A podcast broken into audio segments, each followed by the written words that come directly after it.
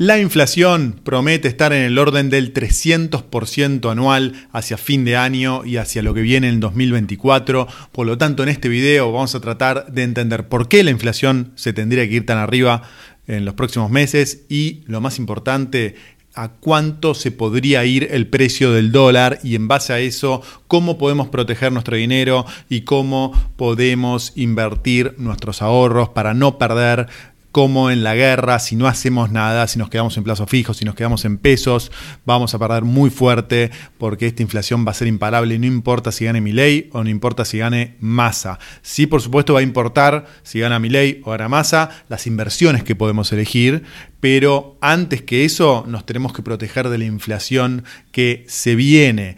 Recuerden una cosa, el mes, eh, el último mes que tuvimos un dato fue en septiembre, la inflación estuvo por arriba del 12%.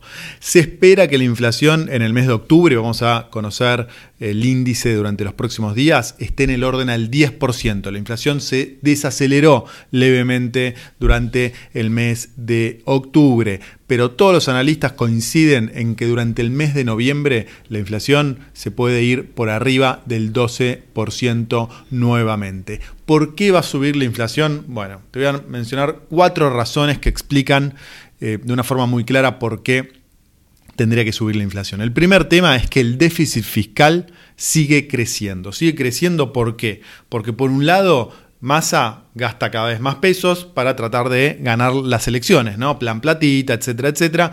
Pero también, por otro lado, bajó los impuestos, más bajó el impuesto a las ganancias y bajó otros impuestos también para seducir al electorado. Y aparte, se está recaudando cada vez menos en términos reales. En el mes de octubre se recaudó un 7% menos en términos reales según cifras del gobierno mismo. Es decir, no estoy inventando yo las, las, las cifras. En segundo lugar, los pasivos monetarios crecen no solo para financiar el déficit, sino también porque la deuda, pasivos monetarios son, es la deuda de corto plazo del Banco Central. ¿no? Entonces, que originalmente se, se, fue creando para financiar el déficit del gobierno. Bueno, pero aparte de financiar el déficit del gobierno, eh, ajustan por devaluación y por inflación. Por lo tanto, cada vez que el dólar está más caro, cada, cada, vez que tenemos más inflación, se van pagando intereses cada vez más altos. Entonces, esto hace que se emita una bola de pesos adicional al déficit eh, fiscal.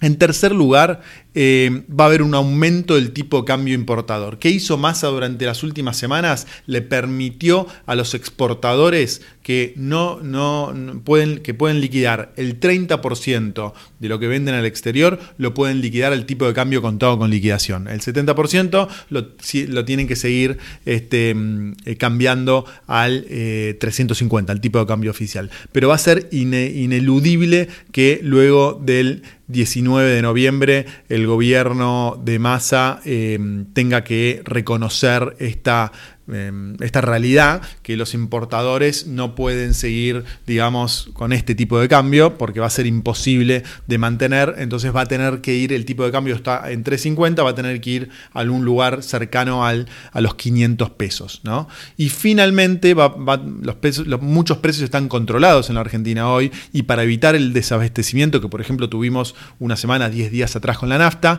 el gobierno va, va a tener que autorizar incremento en los precios si no quiere irse al desabastecimiento directamente. Entonces, eso va a ser eh, las cuatro razones que, que explican por qué la inflación tendría que subir. Entonces, ¿cuáles son los ajustes que se vienen el día, a partir del 19 de noviembre, luego de la segunda vuelta y de que tengamos un presidente nuevo en la Argentina? Bueno, primero, como le dije recién, el tipo de cambio oficial tendría que irse a un nivel similar a 500 pesos. ¿Por qué 500 pesos? Bueno, porque esto viene del tipo de cambio exportador hoy, que es 70% al tipo de cambio este, oficial, que está en 350, y 30% al tipo de cambio de contado con liquidación, que hoy está en 860. Eso te da alrededor de 500 pesos.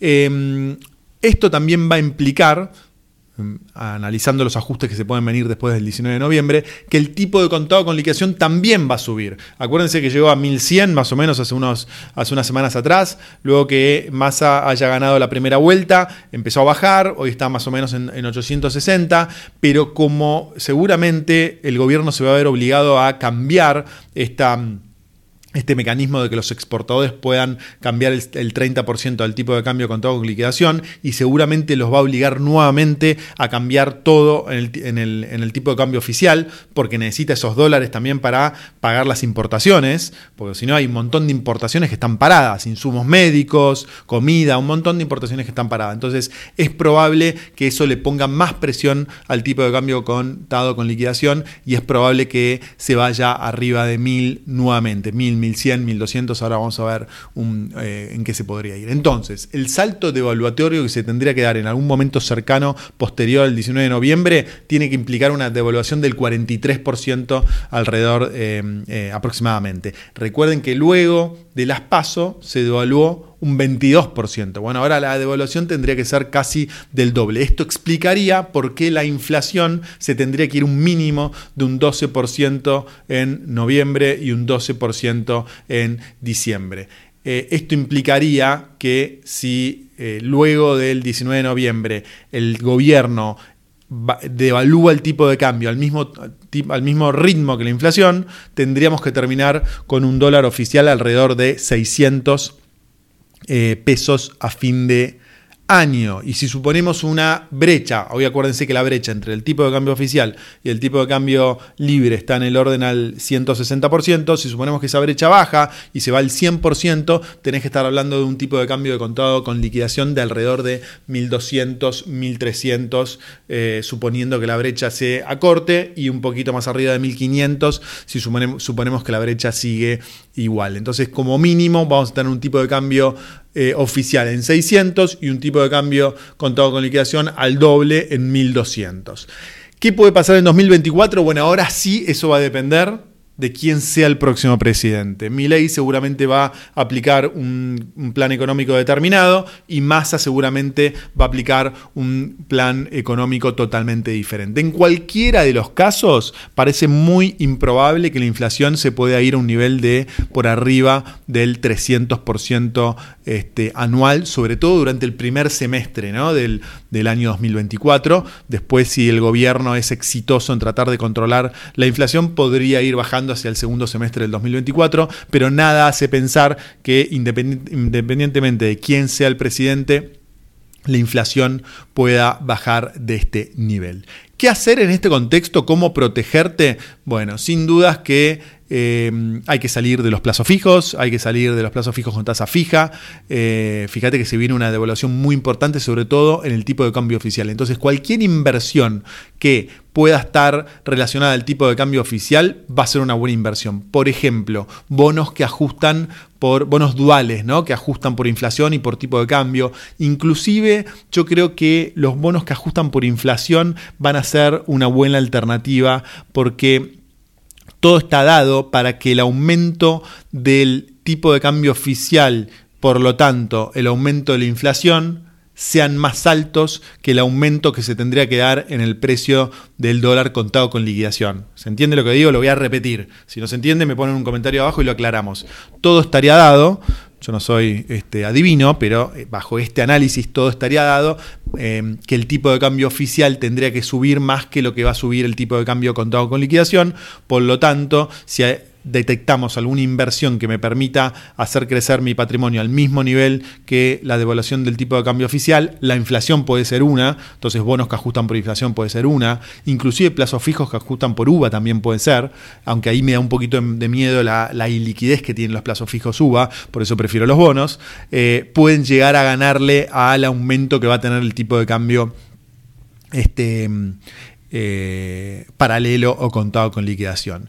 Y luego hay otras alternativas que yo les vengo compartiendo hace tiempo en el, en el canal, que están relacionadas a las acciones, pero eso sí va a ser muy sensible a quien sea el, candidato a presidente que gane. Si gana Milei, algún tipo de eh, acción va a subir y si gana Massa, otro tipo de acción va a subir. Si gana Massa, yo creo que una empresa como Mirgor puede ser beneficiada. ¿Por qué? Porque es una empresa que crece al ritmo de la protección.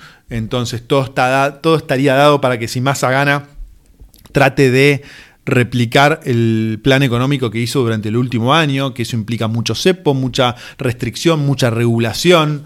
Eh, buenos negocios para los amigos, pero no libre mercado. Entonces, ese tipo de cambio, eh, de ese tipo de, de, ese punto de vista, una acción como Mirgor me parece que puede andar. En cambio, si gana Milei, me parece que puede haber un salto muy importante en acciones como Aluar, como Tenaris, que también están, van a ser beneficiadas con un aumento del tipo de cambio, pero que necesitan un contexto de mercado o un, o un clima de negocios un poquito más abierto, ¿no? Pero ahí ya dependemos de quién gane, si es Milei o más y es muy difícil predecirlo eso, ¿no? Sin dudas estamos ante una elección muy cerradita que se va a definir, faltan un poquito menos de 15 días, que se va a definir en los últimos días eh, el resultado final. Así que este es el contexto, este, yo les diría, general. Eh, tenemos una calma durante los próximos días, próximos 15 días. Yo creo que va a ser oportunidad para, si tenés pesos, comprar dólares baratos, porque todo está dado para que el tipo de cambio oficial y el tipo de cambio contado con liquidación, luego de las elecciones del 19 de noviembre, se eh, vayan para arriba como consecuencia de todas estas variables que te dije. Y por supuesto, para cerrar, todo esto está atado con alambre. Eh, se puede ir al demonio en cualquier momento, porque está todo, digamos, atado con alambre. Hay muchos pesos en el mercado y si hay si hay nerviosismo y si hay más pánico todavía, se podría dar un escenario de aceleración de la inflación, hiperinflación, corrida bancaria, etcétera, etcétera. No, estoy diciendo que, que vaya a darse sí o sí, pero sí estoy diciendo que estamos en un escenario muy, muy complicado y no hay que descartar un escenario de explosión aún mayor. Así que salir de los pesos, salir de los plazos fijos a tasa fija, irse a eh, inversiones con este, que, estén, que estén atadas a la inflación y a la suba del tipo de cambio oficial. Y para aquellos que invierten a mediano plazo, sin dudas que los CDRs y las acciones de empresas argentinas con, eh, con, con, exporta, con digamos, con precios de exportación son muy atractivas, pero eso para un periodo más de mediano plazo, para un periodo más de corto, yo me iría por el, por el, por el lado de inflación y dólar oficial. Espero que te haya gustado el video, poné tu comentario abajo, ponele me gusta, suscríbete al canal si no lo hiciste, compartí tu punto de vista de eh, cuáles son las variables que se van a venir en los próximos meses y las mejores inversiones en ese sentido. nos vemos muy pronto con otro video. Chau.